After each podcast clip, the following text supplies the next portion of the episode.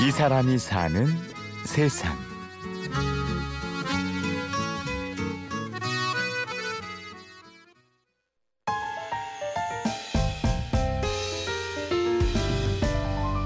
여자는 크리스마스 케이크다. 스물다섯 넘으면 끝이다. 이런 말 듣기 싫어요. 네, 여자친구 못 사귀는 게 아니라 안 사귀는 건데 이렇게 말하면 안 믿어요. 얘들아 나 진짜 괜찮거든? 내 연애에 관심 좀 꺼줄래?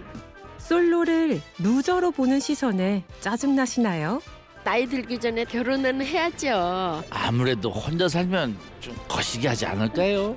저는 외롭다고 생각됩니다. 혹은 연애를 해야 행복해진다고 생각하시나요? 어느 쪽이든 오늘은 이 사람의 이야기를 같이 한번 들어볼까요? 잘 모르는 사적인 사이에도 남자친구의 여부를 묻고 연애를 한 번도 안 해봤다라고 얘기하면 그때부터 저는 되게 특이한 존재가 되는 거죠. 뭔가 어딘가 하자가 있겠구나. 뭐 그런 식으로 이제 그런 거에 대해서 의문이 생기기 시작한 거죠.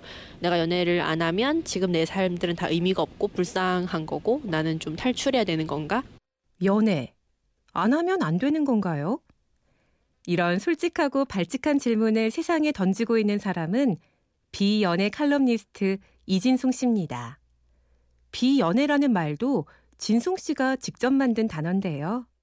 일단은 이제 연애라는 게 우리 사회에서 하는 게 기본 값으로 설정이 돼 있고 그 연애를 하지 않는 상태가 사실은 우리한테 오히려 더 자연스럽고 굉장히 인생에서 많은 부분을 차지하는데 그런 상태는 항상 탈출해야 되는 어떤 것 그리고 벗어내야 되는 어떤 상태로 이제 솔로 같은 걸로 희화화되는 거에 제가 동의하지 않아서 아예 새로운 용어를 만들어 보자 해서 안일 빗자를 붙여서 억지로 좀 낯선 용어를 만들어서 쓰고 있습니다.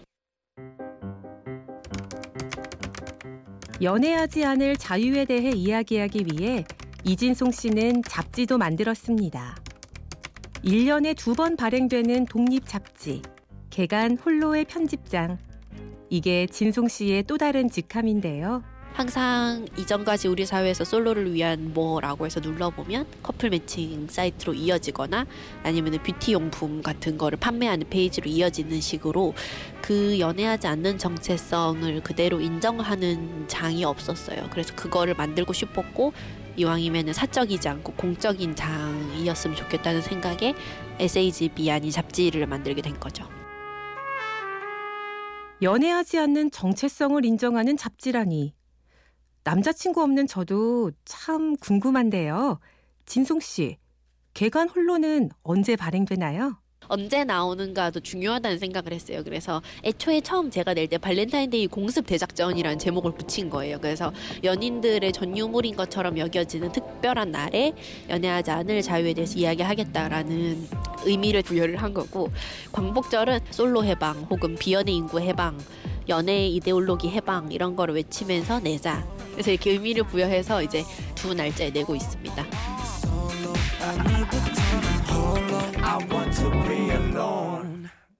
진송 씨가 독립 잡지 개간 홀로를 처음 만든 건 그녀 나이 만 24살. 비연애를 비정상으로 보는 사회의 편견에 일침을 날리기 위해 가진 돈을 모두 털었다고 하는데요. 근데 제가 적금이 학생이니까 이제 조교하고 이러면서 장학금 받은 게 조금 있었는데 그때는 마음이 급했어요. 제가 어디에서 돈을 구할 수 있을까도 좀 고민을 했을 때 그냥 자기 돈 때려 박는 거밖에 생각을 못 했던 거죠. 그래서 일단 창간호는 내가 낸다. 창간호 내가 내고 그 결단을 지금 생각하면 학생한테 되게 큰 돈이거든요. 또 그런 순간이 와도 다시 또 할 것 같아요. 덕분에 이렇게 인터뷰도 하고 있잖아요. 아홉 권의 잡지가 나오는 동안 독자도 다섯 배 이상 늘어 지금은 독자들의 후원으로 잡지를 발간하고 있습니다. 그만큼 이진송 씨의 생각에 공감하는 사람이 많다는 뜻이겠지요. 이제 아예 생판 모르는 분들이 잡지를 접하고 이제 많이 아 내가 이런 생각을 하고 있었는데 나만 이상한 줄 알았는데 혹은 내가 되게 스스로를 좀 창피하게 생각하고 있었는데 이렇게 생각하는 거를 만나서 너무 기쁘다 뭐 이런 식으로 잡지를 통해서 자기 확신을 얻고 이제 이야기를 들려주시는 분들을 만나죠. 그럴 때 되게 뿌듯하고 좋죠. 어떻게 보면은 평생 만날 일도 없을지도 모르고 되게 물리적으로도 많이 떨어져 있지만 되게 많은 익명의 사람들 그런 사람들하고 이제 강력하게 연결되어 있다는 느낌을 받을 때가 있죠. 일단은 다음 호를 잘 내자 이런 여익 정도까지가 제가 기획하는 정도고 인생 플랜이 있죠. 어쨌든 몇 살에는 논문을 써서 졸업을 하고 몇 살에는 일자리를 구해서 계획을 하고 있는데 그런 한편으로 이런 관심사와 글쓰기는 계속해서 갈 것 같아요. 제가 만약에 잡지를 그만두게 되더라도 연애라던가 아니면 우리 사회의 어떤 친밀성을 중심으로 하는 관계에 대해서 되게 관심이 많기 때문에 이거를 주제로도 분명히 글을 쓸 것이고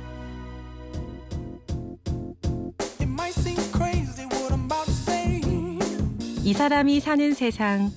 지금까지 비연애 칼럼니스트 이진송 씨의 이야기였습니다.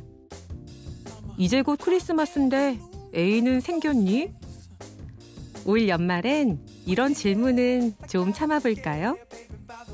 지금까지 취재 박윤경, 연출 장수연, 내레이션을 한 저는 비연애 생활자 임현주였습니다.